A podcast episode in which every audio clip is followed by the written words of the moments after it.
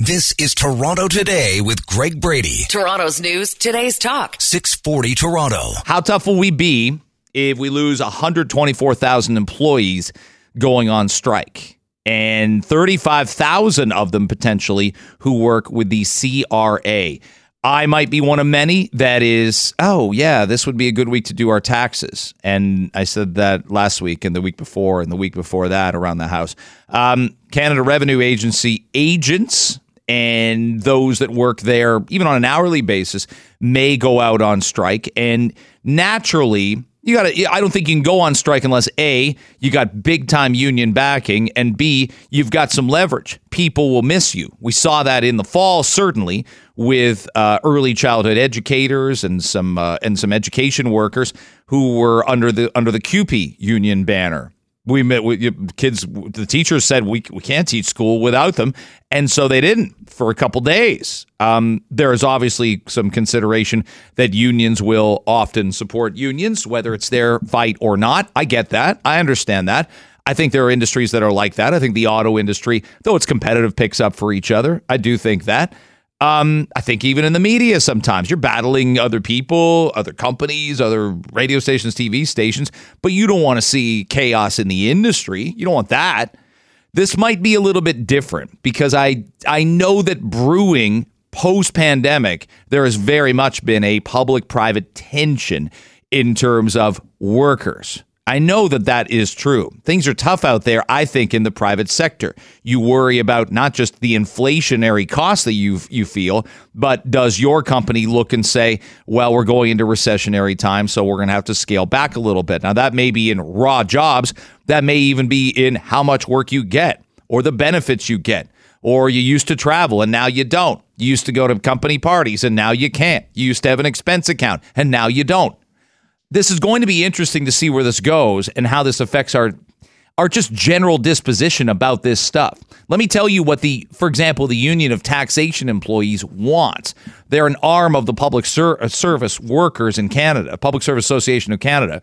They rep CRA workers, uh, and they want an annual wage increase the next three years of four and a half percent, eight percent, and eight percent. Um, are are you getting that? Did did did you get that in the last? No.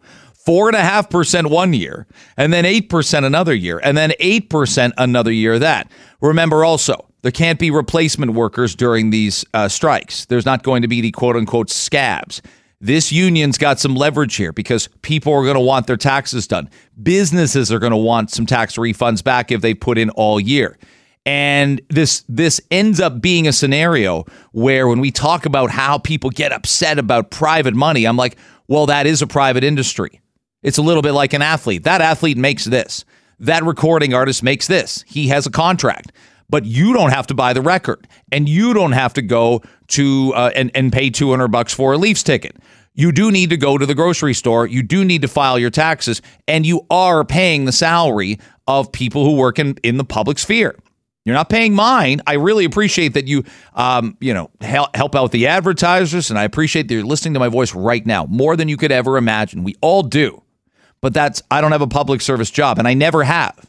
I never have. I'd also make the point that the private sector knew when the pandemic hit. Oh my goodness, feels like the what? Like what are we going to do? How can we fix this? What's our what are our bosses going to do? How are they going to protect us? And we had to sort of dodge and weave a touch more than the public sector did. And then there's our moods. So many of these jobs are very essential. Service Canada handles your passports, right? We just got passports back on track. Veteran Affairs Canada could go on strike. They could have a significantly reduced capacity to process new payments for the men and women that have gone into the military force. That doesn't sound great either. And yeah, then there's 35,000 workers in strike position today with the Canada Revenue Agency. Now, of note on the CRA, really quick, they have to give 72 hours notice, and they haven't yet. But yes, increased wait times and great concern about where this goes. And once they're out, you don't wander in back in after two or three days. And again, I'll give you those numbers: four and a half percent, eight percent, eight percent. If there's a raise like that in the private sector with any company, outside of like a performance bonus, I don't know about it. I don't know about it. So um, that public private tension certainly ends up existing. We'll miss them if they go on strike. We will miss them. This isn't a service we can ignore, but they know that. And that's why they think they've got some leverage here. Um, remember, when COVID hit, a lot of federal organizations sent staff home. Every one of them kept getting paid. Every one of them could work from home. All of them did that. And many of them have said, I don't want to come back in now. I like it at home. That's sort of that public private wobble as well. And and the public workers seem to think they've got that leverage there. New computers, new desks, new tech, new this, new phones. They gave them all that and we paid for that. And I'm not sure we shouldn't have. I'm not saying we shouldn't have but it's a big difference than uh, what private industry has ended up going through. This is Toronto Today with Greg Brady. Toronto's news, today's talk. 640 Toronto. Uh, we had, um, I, I, wish we'd been able to talk for longer, but Robin Parker came on. She is a lawyer and a mediator. Um, and also a uh, a victim of a sexual assault. Uh, that her case went to trial in 2018 but she's of the mind that we need to have a different um, way here. And Sheba, I, I found the conversation uh, amazing. And I found the conversation, the, the, the stat she put out there w- would have shocked me because she said, still in Canada, we have one out of 20, 5% of people who suffer from a sexual assault uh, coming forward and wanting to prosecute. And there, as we talked about it during the, the you know the organic nature of the chat we had, the idea is look there's two things you can happen that, that can happen. You go to the police and you and you say this is what's happened to me and and then a, a, case starts getting built to to prosecute so there's charges or you just sit there and never ever get any sense of of closure or what's now being referred to as restorative justice. And she wants to find a middle ground here which I find kind of fascinating because I can't put myself in a woman's shoes who, but I have had, you know, three friends, I think, over the course of my life say, this happened to me. None of them went to the hmm. police. None of them could, like, two of them didn't even wow. tell their parents. I think I've told the story about a, a ex girlfriend I had, but a girlfriend yes. at the time in Mexico who was who was randomly attacked by a stranger. And he also figured out where she lived, and he sent her a letter and said, "Don't don't wow. ever come back here." And like it got to her parents' house because but you he, weren't dating her at the time. This is what happened. You she told you this this she, happened before you started dating. Well, she it's uh, it's a long sort of drawn out story, but she she had broken up with me, and I'm like, oh, I thought things were going really well, but then two months later, she called and said, I want to see oh. you, and I want to tell you why I broke up with you. When you're 20 and 19, you know, you break up with somebody or get ticked when the wind blows the wrong way, right? So. I'm like, okay, th- these these are things that happen to people that are 19 or 20, but there was a really serious reason behind it because this had happened to her about three months before I met her. So I was probably the first guy she dated after this happened but I didn't know that there was some serious, uh, terrible, horrible trauma involved. But she never went to the. What's she going to do? Go to the Mexican police? Yeah. when she's on a plane two days later, she wasn't going to. I mean, I, so here's the thing. I learned so much from yesterday's conversation. Mm-hmm. Robin Parker, who's a lawyer, who's been a lawyer in Toronto for over two decades, joined you yesterday. And I've been speaking to lots of different people about that conversation. And I start with talking with them about restorative justice. And a lot of them ask me, well, what do you mean by that? What is restorative justice? And here's how she explained it. I'm part of a group who are trying to work towards having the Minister of Justice, both provincially and federally, understand that there's a very large group of survivors who want alternatives. You know, um, in 2018, Stats Can surveyed 43,000 Canadians, and only 5% of people in that group who'd been sexually assaulted in the previous 12 months reported. That's 95% of people who aren't reporting. Mm. And another stat just to chew on is that 30% of Canadian women say they've been sexually assaulted. That's about 6 million women. So we know that these people are not inside the justice system. And the question is, why? Why? And how are we failing them? And what she means by that is that what she went into is that restorative justice is sort of like, I guess you could describe it as like a, like a rehabilitation where instead of going through the court system and giving them, throwing the book at them, what does that really change? So it's about sitting down with them face to face, which I can imagine how difficult that would be as the victim and really explaining to them how this action that they did affected your life. And and I'll I'll sit only in the chair of the victimizer or alleged victimizer to say, is there a benefit to saying to getting a lawyer and saying, this is what's being offered for me. Isn't this better than going in front of the court system? Because I, I think so much about. I brought up the the Ghomeshi um, trial and and the multitude of accusers, given how high profile that was for all of us that lived in Toronto at the time, and I think how empty the accusers must have felt after that process was restored. They have to, Sheba, they have to reveal really personal, humiliating details and they have to sit there while a lawyer picks them apart and said, "Yeah, but you emailed him two days later, or you dated this So person." It's humiliating. humiliating. Yeah. So she speaks about that. She speaks about how, first of all, when this happens to a victim, how much shame that they have these victims and that more and more people are coming forward, uh, but they want to speak with their accusers and just talk to them how, how it affected them. And that I didn't know this. Anyone who doesn't want to testify in court for whatever reason has the charges withdrawn. That's something I didn't know. So you did talk about Christine Blasey Ford, Amber Heard, Jian Ghomeshi's victims. And here's what Robin had to say on that. Christine Blasey Ford is a hero, and uh, she she knew what she was doing, and she knew what the result would be, and she did it so she could speak. She was empowering herself and other women by telling her her, her what happened to her. Um, and I do think, although um, it's really disappointing. Uh, it's it's really hard to wrap your head around the fact that um, he was still appointed to the Supreme Court. But when we look at the system as a whole overall, you know, crime in Canada is actually decreasing, and sexual violence is the only crime that is staying steady or Yeah. increasing slightly. And so we have to ask ourselves, just sort of in a big picture way, you know, how can we change the system? Because what we're doing now isn't working.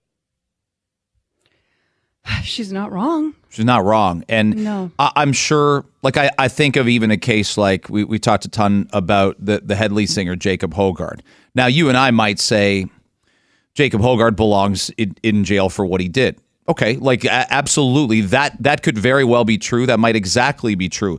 But if there'd been contact between Hoggard and his lawyer, and he said, "I'm willing to sit in front of my victim if I'm Jacob Hoggard and offer some sort of um, you know mediation and I will look you in the eye and say I got this wrong and I did something bad to you and I see it. Instead, they they won't admit that in court. All these people are going to plead not guilty because they know they can drag it through the legal system. They know they've got Sheba, they've got money to That's defend it. themselves and they're going to bleed it. the other person dry in terms of in terms of the prosecution. So so it's not like I yeah, Jacob Hoggard probably deserves to be in jail for what he did. He went he was sentenced to 5 years and he still is facing another charge, but somebody might say uh, if honestly and it, it is it doesn't end up being about money specifically for the victim but if, if he looks you in the eye and says i did something terrible and i need to learn from this and i want you to know that i know what i did to you that's half. I don't know what percentage of making it better that is, but it's better than zero, and you will never get that in court. Am I right? No, you won't. You won't. And you know, Robin Parker, she had her own experience in 2018 sexual assault. And I just want to play really quickly this Yeah. clip that where she had to say this. I was one of those people. And um, for some reason, the Crown agreed in my case to give me restorative justice in 2018. Is that because I'm a lawyer with 28 years of experience? Because I knew people in the system? I don't know. And I'm incredibly grateful to that Crown for taking that risk and mm. giving me that opportunity because it made a huge difference in my life. And I saw the difference that it made to the person who had harmed me. And I just want to be able to build a pathway for mm. other survivors, women and the men too, who are now starting to come forward and speak more openly about harm they experience, to have another option so that maybe more of us can have that conversation and we can generate change, make society safer. And she talks about male sexual assault, which is not spoken about at all. Uh, So nearly 99% of perpetrators are male, but according to the Rape, Abuse, and Incest National Network, one out of every 10 rape victims is male. Yeah. Yeah. Yeah, I think I think it's got some merit to it where you sit there and go, I don't want this person to go to jail for 20 years. I don't even want their life ruined, but I want them to look me in the eye and tell me they get what they did and here's how they plan to make it right. That just seems better than a than a huge trial and a costly process. In some ways, it won't be for everybody, but I think we got to consider it as an option. And she pointed out right now, Ontario doesn't allow accusations or charges of sexual justice to be handled this way in mediation. Yep. And Robin's saying maybe it should. It was a great conversation yesterday, and we definitely want to talk to Robin again. This is Toronto Today with Greg Brady. Toronto's news, today's talk. 640 Toronto. We're joined in studio right now um, by the former member for Davenport on Toronto City Council, um, Ana Bailao. It's great to have you in studio with us. Great to be here. Yeah, are, are we your first visit this morning? By the way, are you an early morning person by nature, or a late night vampire? An, You're more early mornings than late night. More of a, an early morning. Yeah. I used to I get be- my energy in the morning. I used to be that university student that would fall like, uh, and you'd work in a restaurant till two o'clock, so you'd be up till four o'clock, and you'd look and go, "There's a class starting in five hours," and then then to switch to an early morning person and fall asleep at nine thirty every night with your wife trying to watch a television show with you and bumping you. It's very hard. I, I, I, in high school, I had a part time every night from uh, 5.30 to 9.30 and uh, i would actually most days get up really early to do my homework even before going to school because i was too tired at night so i think that got me in the habit of getting up really early and be uh, alert on alert uh, really early Yeah. Well, um, I- I'd ask you this: eleven days in, you put your papers in, and you announced you'd put your papers in. Long before that, you were the first candidate to speak with our show and say, "I'm in, and this is a job that I want." Are you? Has anything in the last two and a half weeks made you more confident, equally confident, less confident that you can win this? Uh, it, it it's I, I'm more excited uh, because this is the part of the campaign that I real, really start to enjoy it.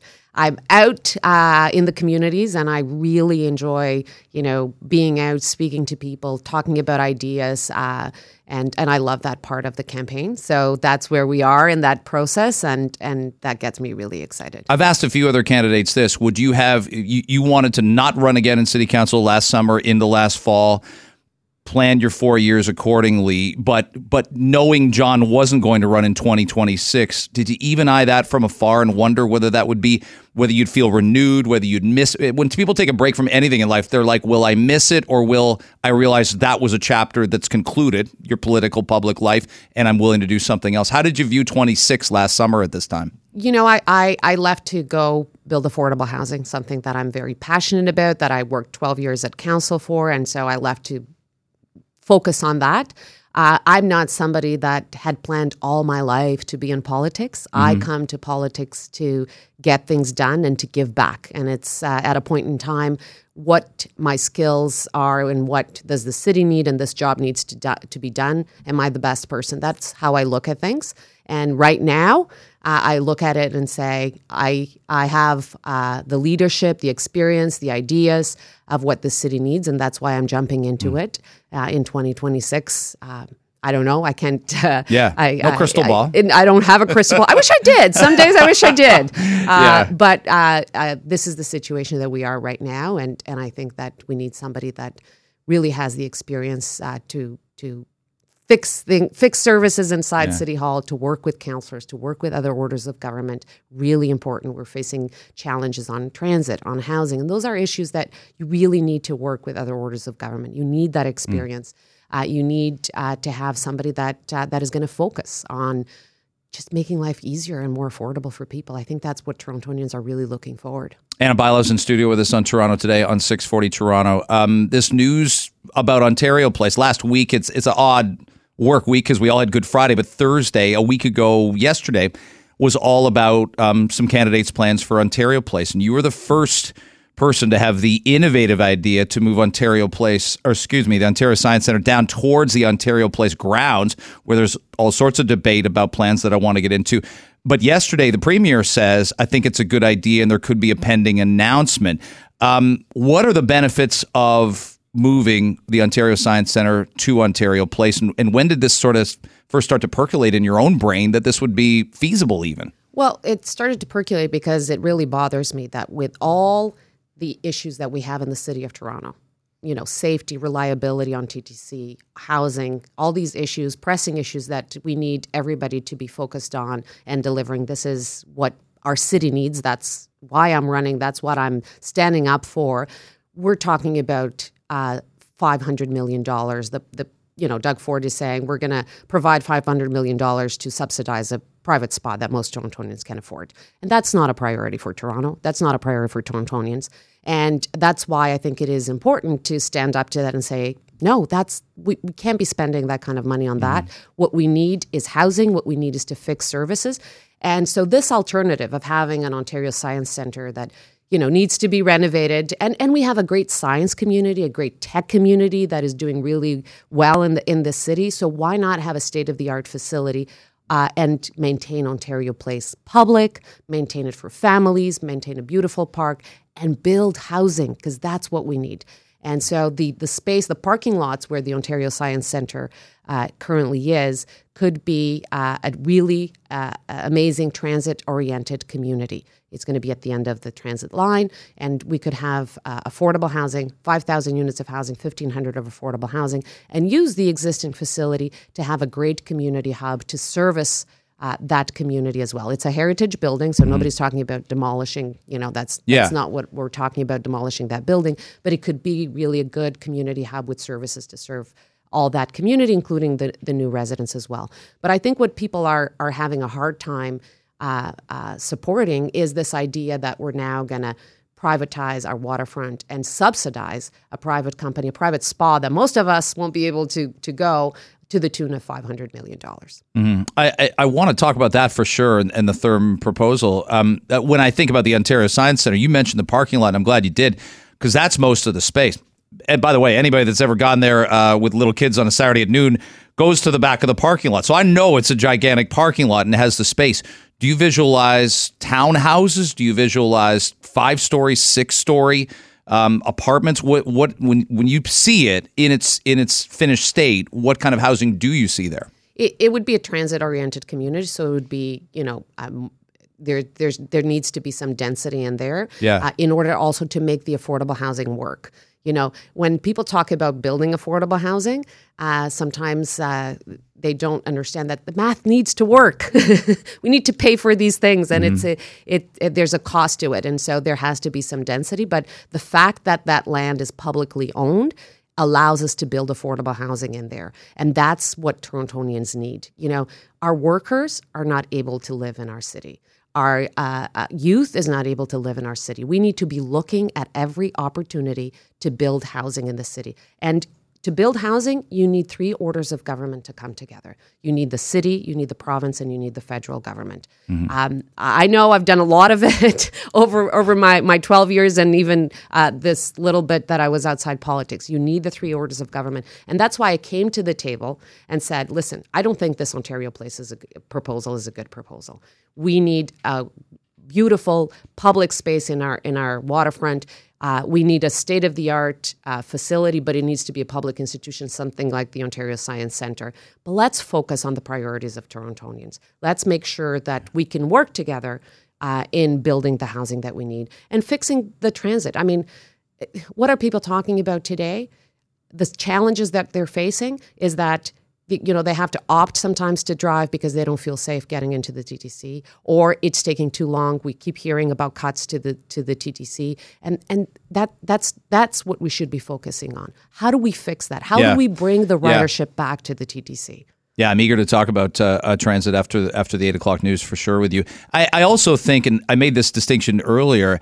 I think it's important to clarify that candidates like yourself aren't aren't saying, "Hey, Ontario Place is the biggest election issue." Uh, I don't think it is by a long shot. I'm not sure it's one of the top three issues, but it is a little bit of a microcosm about what do we value? What do we value, public versus private? What do we value in terms of in terms of access. And I I think the one skepticism I have about the science center going down there per se is it will yeah, of course the where it is now would be fantastic to put housing on and put more people in the city's core, but I also look downtown and think there aren't that many people unless you've got little kids, unless you've got you're not a frequent goer to the science center, but it does matter what's on our waterfront. And there has to be some element of privatization. I look at what Chicago's done. I just think there's a city that really figured it out, figured out how to how to leave a lot of stretch along Lake Michigan open, but have Navy Pier and have restaurants and have boat trips and whatnot. They figured out how to have that balance, and we have yet to get there. Yeah, and I think uh, an, institution like uh, the Ontario Science Centre, which you know for anybody that has been there recently knows that it needs, Needs quite an a bit upgrade. an upgrade.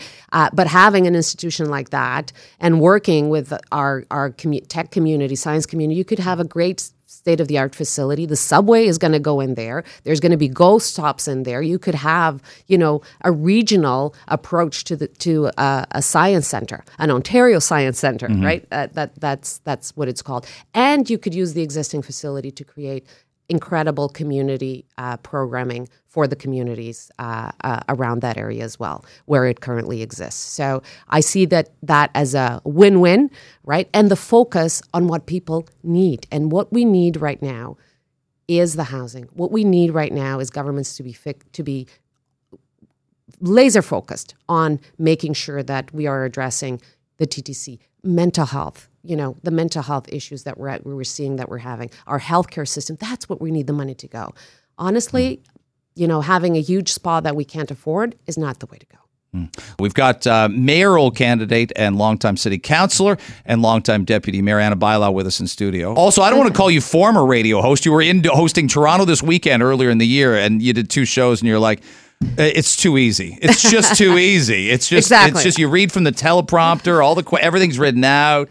It's there's no skill to it. I prove that uh, five days a week. Um, the Gardiner and the DVP is I wouldn't call it a passion project of yours, but you're very very vocal about what you want to do with the province. And I asked you last time we were on the phone, what are the conversations? How could they manifest themselves with the province to make them recognize? I think there's a responsibility on the province. We even mentioned that to the former mayor before, and the former mayor even speculated about about tolling that for people from the 905 like myself. I don't pay Toronto taxes, but I use the I use the DVP and some of the Gardiner every single day, and it's a lovely way to get from point A to B. But I kind of pay nothing for it. And your concept is anybody that's benefiting this from outside the city proper should pay into it, basically, and the province can do that.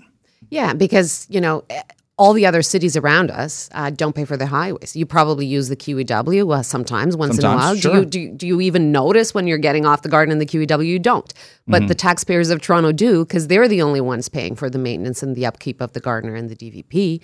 And it's over two hundred million dollars a year that we're uh, spending to fix those uh, those highways that used to be provincial highways up to the nineties, uh, and that uh, um, we're spending all this money. And fifty percent of the users are from outside Toronto. So when Toronto is facing the challenges like like we've been talking about in the first segment on transit, on housing, uh, and, and on our on our roads, we, really should be using that money to fix those uh, those services as well. And uh, this is this is the the problem that we're having with the way that cities are financed and that the city of Toronto is financed, right? And so when you have uh, a city of over 3 million people being financed the same way that and when it was basically with uh, 100,000 uh, and with so many of these issues, it doesn't make sense. And so we need a fair deal. We need uh, we need to be fair with the with a city that brings the most amount of money, and we're bringing tons of money because everything is going up as well. Yeah. and uh, for example, the HST that we all pay when we go to the store and used to spend hundred dollars and now spend one hundred and fifty dollars. That's a lot a lot more HST that the federal and provincial government are collecting. The city is not getting that money, right? We don't get that money. So that money is going to the, the province and the feds, and we're struggling with issues like the TTC, like the housing. And so, if we want to have uh, a city where residents succeed, where we we have uh, you know economic growth, we need to make sure that we people are are are being able to afford to live here, and that's why we need those resources to make sure that um, we make life easier and more affordable for people here. I've So- never I've never understood it in, in my lifetime to try and figure it out. You you go to the states and I lived there for ten years and you know that the city of Detroit can can has their own city tax and Chicago does and New York does. So when you think about tourism and what it provides, even if it's a, a smidge of a percentage of that HST which could stay in cities, a there's incentives for sure because some of that money is staying in the city proper to be spread back out in infrastructure or or yeah, nice things that would draw people to your city, like we were talking about in the first segment. I, I, I've talked to people who live in the states or live in Europe. They don't understand it because the Londons, the Parises, the Madrids, they can raise their own revenue and we can't. And you know what Torontonians don't understand is that there's there's everybody talks about having one taxpayer, which I- mm-hmm. which I agree. And with all these challenges, why aren't we getting more in Toronto when we produce 20% of the GDP? And people right now, they're struggling, right? They're, they're struggling when they can't get into the TTC on time and can get to work on time. They're struggling when, you know, they, they, they can't afford to live in, in the city. They spend 70% of their income in rent. They're struggling. And so what they want is to make sure that as one taxpayer, we get a fair deal so we can make their life a little bit easier. And that's why I talk about the province and and taking responsibility for the Gardiner and the DVP. It's such a fair argument. It's such a fair argument that we need to use that money to make sure that we invest in our services because we are the only municipality that is paying for those highways around here. You know, like I like I said, you know, other municipalities don't pay for their highways. And there's 30 billion dollars in the provincial uh, budget right now for highways. So why not add these in there so that we can make sure that we continue to provide good services in the city of Toronto So- that at the end of the day benefit the, provincial government? So you're selling me, but I'm not Doug Ford, and I'm not the Doug Ford majority government that you could potentially be working with for the next three years. How do you convince them to take on some of the pie here? You know what? They they've been coming at the end of the year with a check during the pandemic. You know, uh, every year there's been a, a, a deficit in our budget, and at the end of the year they've been coming. Half of that deficit has been created by the low ridership in the TTC. We're not going to attract people back in the TTC if we don't invest in the TTC by having services on time, reliable services, by having safety, making sure that we have cameras, making sure that we have staff on our platforms, making sure that our stations are clean, making sure that we have Wi Fi. You've heard me talk we about, about- yeah, a lot yeah. of that. If we don't have that stuff, we're not going to bring back. So we're never going to deal with the issue, with the root cause of, you know, almost half of the deficit that we have right now. So this is a very practical solution that I'm telling the province. Again, you know, I'm about common sense, practicality, and saying we all represent these constituents. There is one taxpayer. We need to make sure that we are providing these services. And at the end of the day, we fix the services, we fix the budget, and we have a fair deal because we are the only city paying for There are certainly look. There, there's a huge confluence of problems here. One, one obviously was um, the pandemic. Can I just say one thing? Yeah. I mean, he, he he comes around. I mean, even yesterday, he did agree that uh, the Ontario Science Centre was a good idea. So, you know, it. it Well, but that made me think he'd been thinking about it for a lot it- longer it- than one day. It, it, I did. who knows? But I, I, I'm going to be keeping going on this. Yeah. And, and one more thing as well. I think it's important to uh, that I that to say that I am running on this, and and I don't think there's anything stronger than the power of people. Mm-hmm. And that's what I want to take with me to the, the province and the federal government. And that's why I'm talking a lot about this, because you're not going to solve the issues, the fiscal issues of this city, if you're not going to have a mayor that is going to be strong in dealing with the province and the feds. John Tory was very adamant about people coming back to work and people coming back to offices. You're in a gigantic building here that I can assure you um, was more full three years ago than it is now. I don't know where it goes. There's a lot of us back, which is great. But at the same time, do you worry about a lot of these um, business buildings, a lot of huge buildings? The Globe Mail has a huge building. The Toronto Star obviously has a huge building the future of the city is, I think, a little bit of a coin toss right now across North America. Whether it's whether it's for transit issues, whether it's work from home issues, whatever. How do we find that sort of happy medium that that has people coming back? You can't make people and, and private businesses insist on their employees coming back five days a week, but a lot of these businesses need people more in the downtown core than they are right now. Yeah, but but there are things that are very impactful, and I know that we've been talking about the TTC. But for example, making sure that we have safe and reliable TTC is going to make people more comfortable to come back to the downtown core if they know they can get on the TTC. So things like this is things that the city can do. How we can work with the employers to make it more attractive as a downtown core. Um, how do we create an economic development plan for the downtown? How do we, uh, you know, talk about uh, having even more residential on the downtown? You know, I've been talking with a lot of people for for example, in, in on Hospital Row, they're having a hard time attracting nurses and doctors because of the price of housing. Absolutely. Because our nurses and our doctors and our paramedics, even us at the city, they can't afford to live in the city and they choose other municipalities to work. So that's why I'm so focused on this issue of fixing services and the housing because it, it has a big impact on our services and on our economic uh, well, growth. It's it's one thing to cut a lot of the red tape for for medical professionals and say, well, now you know you were registered to work in this province. We'll make this faster. But what's the incentive for somebody economically to move from Halifax or Regina or Edmonton or Calgary to live in, in downtown Toronto? There's not you- one Even if you have because they're going to make the same salary. E- Exactly. So uh, it is re- these issues of affordability are very, very important for people's lives and for the city's uh, the, the city growth and the city's future. And that's why I'm so laser focused on this, laser focused on making sure that we get what we need from the province and the feds. That starts with them taking responsibility for the Gardiner and the DVP. We need that money to reinvest in our services. That's why I'm so focused on fixing services like the TTC um, and and and the affordability of the housing. Uh, these are crucial issues, and we need a mayor that has the experience to deliver on that, and uh, and the capacity to deal with the other orders of government. Ana Bailao is running for mayor of Toronto. The election is June 26. Um, thanks for coming in. We're both talkers, so we can only get to so much, right? But I it's know. good. We could be here for a few hours. Thanks for coming in today, and Thank thanks for spending the time. And have a great weekend. Ana Pleasure. Bailao, that's uh, of course not the last you'll be hearing from her. Certainly on our show, she wants your vote on June 26th. This is Toronto Today with Greg Brady. Toronto's news, today's talk. 640 Toronto. sometimes one story begets another.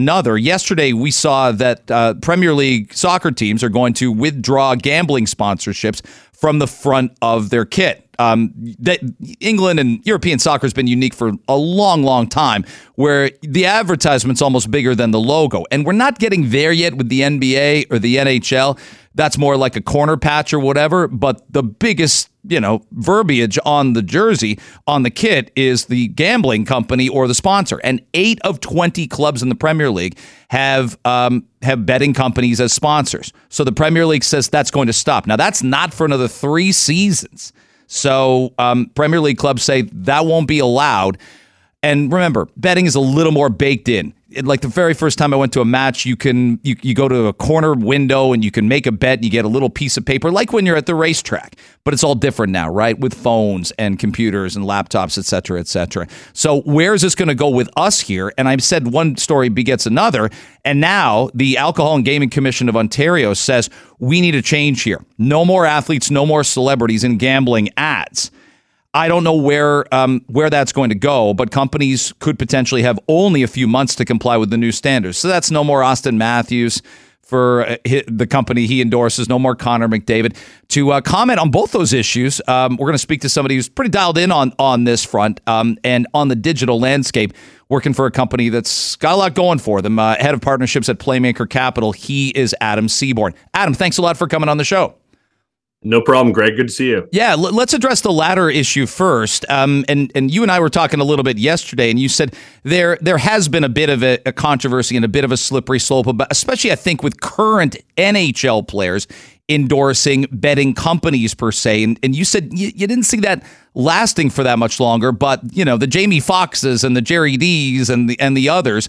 I I don't know that we thought that they would get cut off. Is- Has this got potential to just wipe out anybody that's well known at all being able to endorse a betting company in Ontario?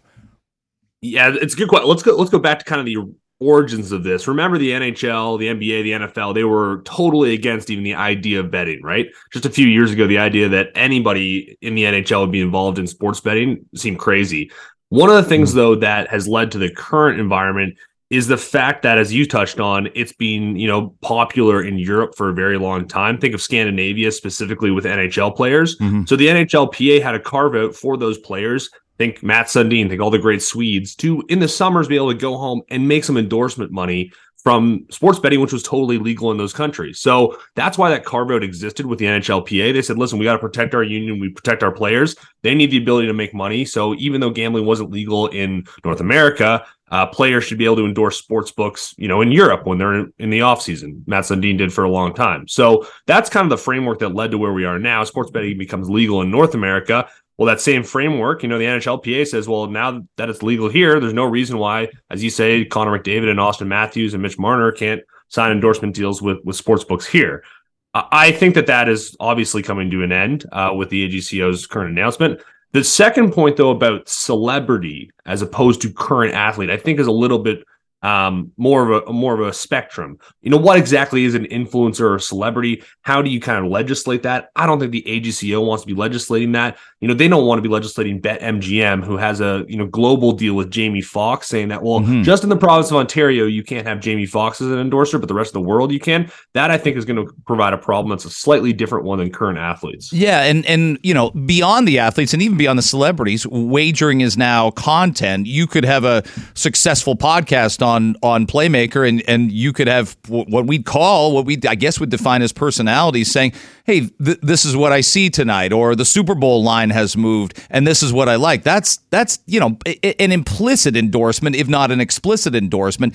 That's going to get into some slippery territory because again, talking about the games and who's going to bet on what is now part of content, whether it's great content or awesome content or terrible content probably depends on those personalities, but it's content nonetheless. Yeah, absolutely. I mean, look at someone like, you know, Eddie Olczyk, who does, you know, covers obviously the NHL with NBC previously, now with TNT. He also does NBC's coverage of the Triple Crown. You know, he he might be described as a, you know, horse betting influencer beyond being a former NHL mm-hmm. player. Mm-hmm. Is he someone that can't talk about sports betting and can't talk about horse handicapping? If you look in the US, you know, Barstool Sports was acquired from from Penn National Gaming to be that kind of marketing arm for Penn National. Um, you know, those characters, you know, Pardon My takes the biggest sports podcast in the world.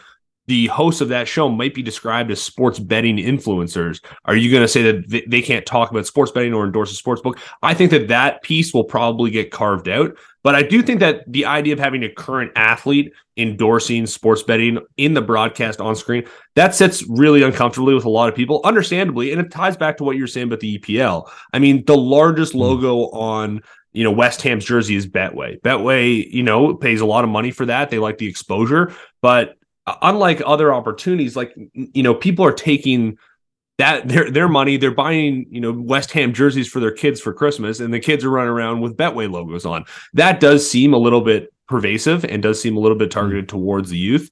And I do think that um, gambling companies, frankly, would would recognize it and welcome regulation as long as it's consistent and easy to understand. They're not looking to, um, you know, pervasively target people. I don't think. I think that they're just looking to work within the framework. If you tell them, "Hey, you're allowed to buy the jersey," well, guess that that's a pretty good endorsement opportunity. I would buy it too.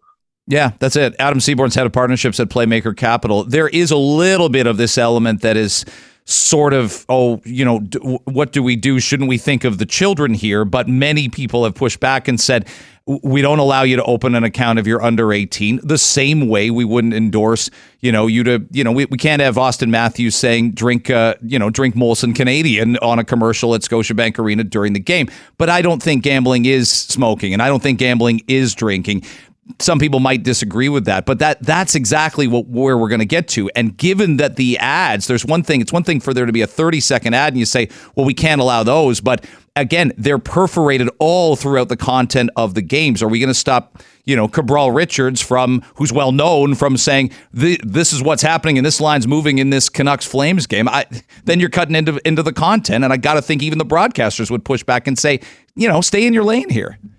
Well, exactly. And let's just remember why is sports betting now legal in Ontario when it wasn't beforehand? It was because there was too much black market activity happening in Canada where offshore sports books were penetrating the market, reaching people digitally in channels that the Canadian government and the US government for that matter had a really hard time maintaining. So people could go on to illegal sports books. People mm-hmm. were betting to the tunes of tens of billions of dollars in Canada anyways. So the government said, okay, this is happening already, not you know different from prohibition in the alcohol era let's find a framework that we can have responsible consenting adults can participate in the market. We're going to create a bunch of tax revenue and jobs in ontario and we're going to have these regulations in place. I mean before the regulations were in place in ontario you had offshore books who had absolutely no responsible gaming messaging out there, no caps on how much you could wager, no verification of age happening. And they were targeting mm-hmm. people digitally with bonus structures, which you can't do now. They were saying, you know, if you bet $500, we'll guarantee you $1,000. They were using really pervasive language. So now that it's legalized, trust me, although you might be seeing it in Hockey Night in Canada in a way that you didn't used to, it is a safer framework right now than it was previously. The Washington Capitals are a team that has Caesars Sportsbook on their on their jerseys. Um, I, I, think, as I mentioned, betting's just been a little more baked in for decades in um, in in the English culture and certainly the European football culture. They've also had their share of professional scandals with players getting caught betting. Um, do you look and say this is something where Gary Bettman kind of, like you said, he kind of didn't just stick a toe in the water. He put he put both feet in when he decided to allow not just in-house betting, but allow a sports book to sponsor a jersey. Do, what do you think he thinks of this English Premier League decision? Well, the cat's a little bit out of the bag on the on the jerseys, right? And and think about, I think you know, Bettman and, and Adam Silver to to a degree have followed the NFL's lead, and the NFL has decided that they they kind of slowly tipped in, but they are going to allow sports books in some stadiums coming up. So is the NBA and the NHL has a framework in place for that as well. So as you described, being able to go to an EPL game and go up to a betting window and, and get your ticket, that's going to happen mm-hmm. uh, to some degree in North America. That is happening as we speak. So um, the cat is a little bit out of the bag there. It is a net new large revenue stream for these teams and leagues. So if you're in for a penny, in for a pound, as long as it's within the framework, you know, this EPL decision is just going to lead to uh, no jersey sponsorship in Major League Baseball and, and the NBA and NHL.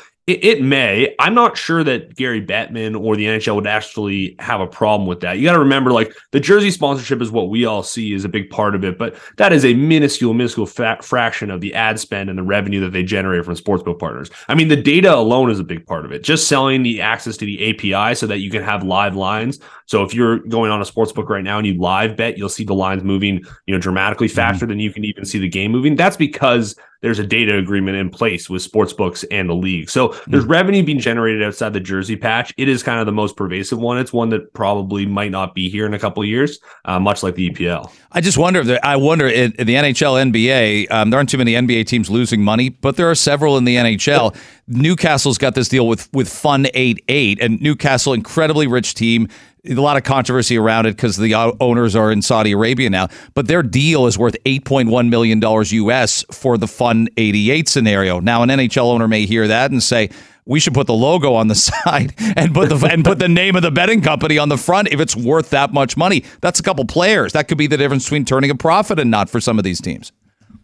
Well, definitely, and don't forget, it wasn't that long ago that we didn't have any uh, in in the NHL going back to North America. We didn't have any logos on the helmets until a couple years ago. Yeah, the idea of having a, a, patch on the jersey, people did really wring their hands about that. Now it seems pretty baked in. So uh, there's no doubt that that pro sports leagues look around to other pro sports leagues and they say, "Oh, how are these guys generating revenue? Is there a way that I can mm-hmm. do the same?" Are we ever going to get the Toronto Maple Leaf logo small in the top left corner? We're going to have a giant, you know, uh, Dairy Farmers of Ontario logo in the middle. I don't think we're going to get to that place in the NHL. I just think that the hockey sweater and, and with the NBA and NFL too, I don't think that that's going to happen. Um, but I, I, I don't mm. disagree with you. I mean, every single sport is finding new ways to monetize and and they're trying to find ways to generate more revenue that is their their job these are not mm. public institutions the I, we think of sports sometimes because we have an emotional connection to mm. it you know, the Toronto Maple Leafs are my team. The Blue Jays are our team, the city's team. These are private businesses who are run to generate a profit, and they are competing with other private businesses, often owned by billionaires who don't care about the bottom line, who are also looking to win. So it's a hyper competitive space that needs to spend a lot of money and also generate a lot of money. Yeah, that's it. Adam Seaborn, head of partnerships at Playmaker Capital. Thanks for giving us your insight on this topic. Have a great weekend. Thanks, Greg. You too. Awesome to have uh, Adam Seaborn on. He makes some great points. Again, it's one thing to say to Auston Matthews, hey, you're playing in the games. You can't endorse a betting company. But you got, what, 60 year old, 61 year old Wayne Gretzky, who has no affiliation to any team.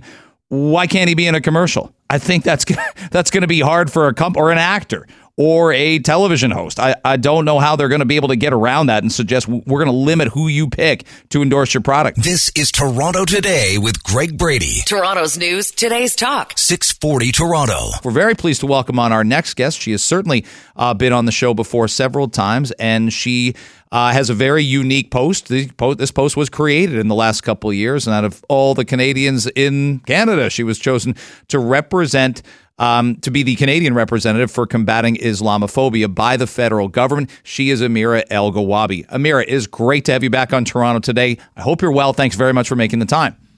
Well, good morning, Greg. Thanks so much for having me on the show again. Absolutely. I know. Uh, I know there have been so many issues, and it feels like you just need to do a quick Google search or.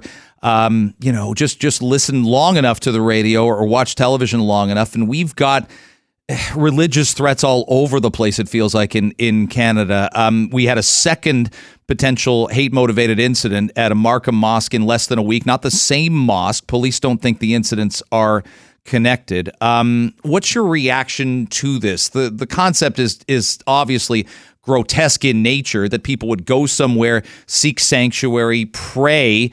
Um, and and feel that sense of threat, and it's no good. It's a huge reason why you're doing the work you're doing.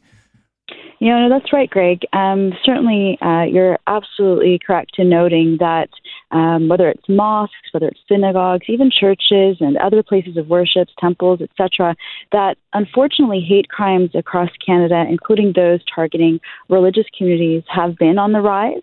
Um, and when it comes to Muslims in Canada, we've seen um, police reported hate crimes go up by 71% between 2020 and 2021. So, absolutely, there is uh, quite some concern out there. Um, and that's only what we know. Uh, police reported hate crimes represent a very small number of what people themselves have said to Statistics Canada that they've been victim to. Um, and just this month of Ramadan, um, where people are gathering more frequently, almost every night at mosques for prayers and and um, reflections during the the fasting month, um, we've had several incidents now um, being reported. Um, just even the other night, we've heard about now a potential alleged hate crime in a Kitchener uh, against ki- two Kitchener women who were leaving a mosque and then were followed by an, an individual who allegedly pointed a gun at them. So, you know, these reports, of course, need to be verified and investigated by police, but certainly um, do create uh, quite a bit of concern and, of course, anxiety amongst uh, people who simply want to just go pray and spend some time um, reflecting in that way. Amir Elghawaby is our guest on 640 Toronto. S- some of what deters people from doing something like this is the punishment or it's the certainty of being caught. Um, it, it's the same. You know, I could use the example. We, we, we would probably all speed if we weren't worried about getting speeding tickets. This is a lot more um, a lot more troubling. There's no question about it.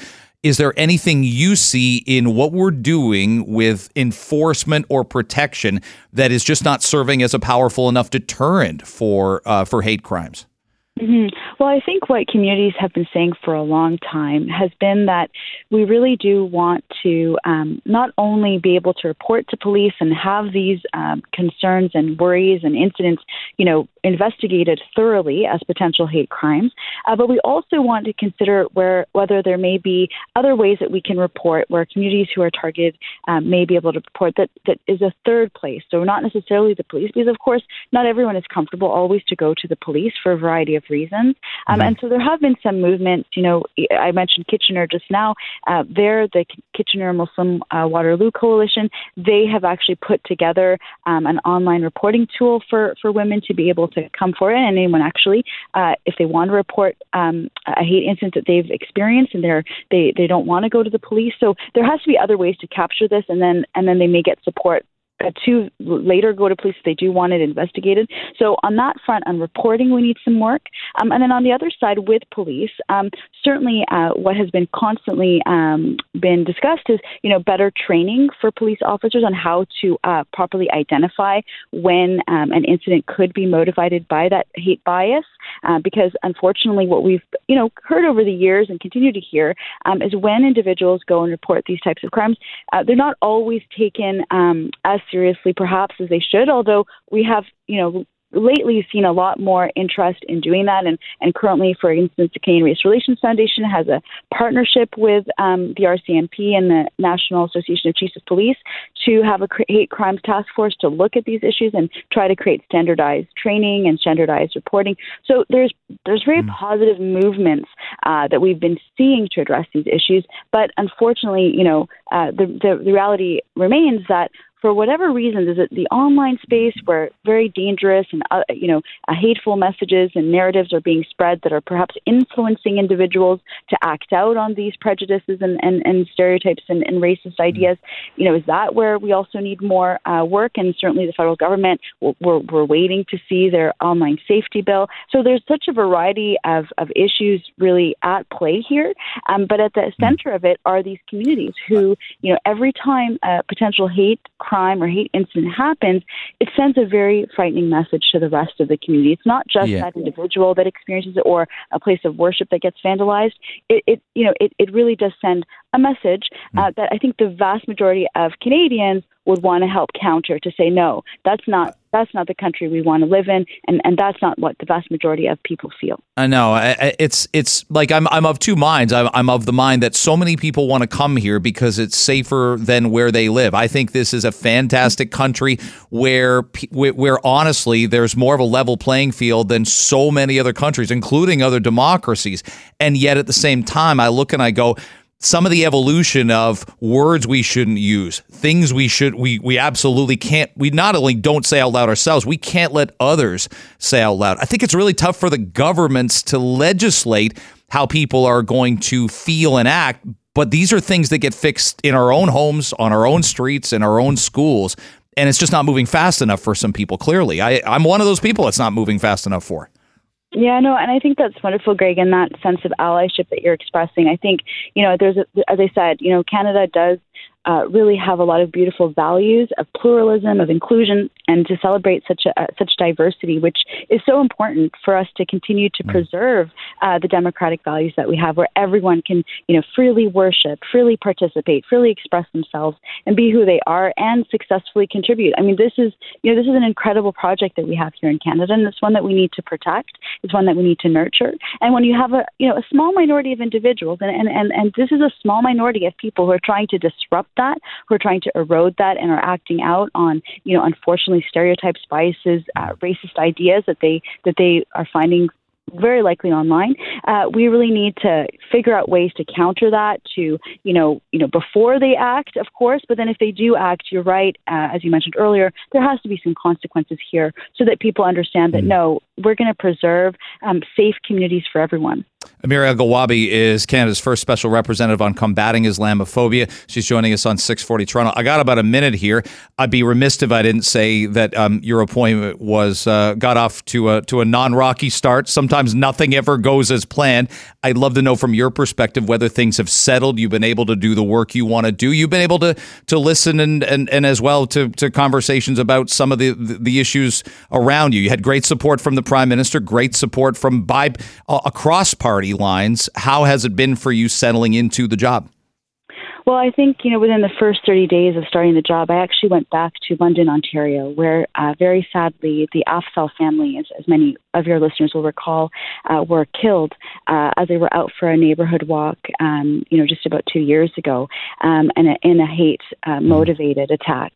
Um, and I went back to communities there because the call to create this office to combat Islamophobia really came so strongly from that community that said, we're, you know, we're sadly there's there are deadly consequences to Islamophobia, and we need uh, you know we need an office where it can be studied and understood. So I went back there, um, and I received so much support and encouragement for what this office can do. And when we address Islamophobia, we're actually addressing all forms of hate because the solutions to address one form of racism and discrimination really apply to all other forms. So I really look forward to working with the special envoy on anti-Semitism, who also has an office in, in the, with the federal government and other communities to address the hate that really uh, has no place in our country. Amira, thanks so much for the time today. And you know, anytime uh, you're uh, in Toronto visiting and working, uh, you're welcome here in studio for a longer conversation. I appreciate you coming on today and have a great weekend. Thanks so much, Greg. Welcome. Bye-bye. Amira Elghawaby joining us.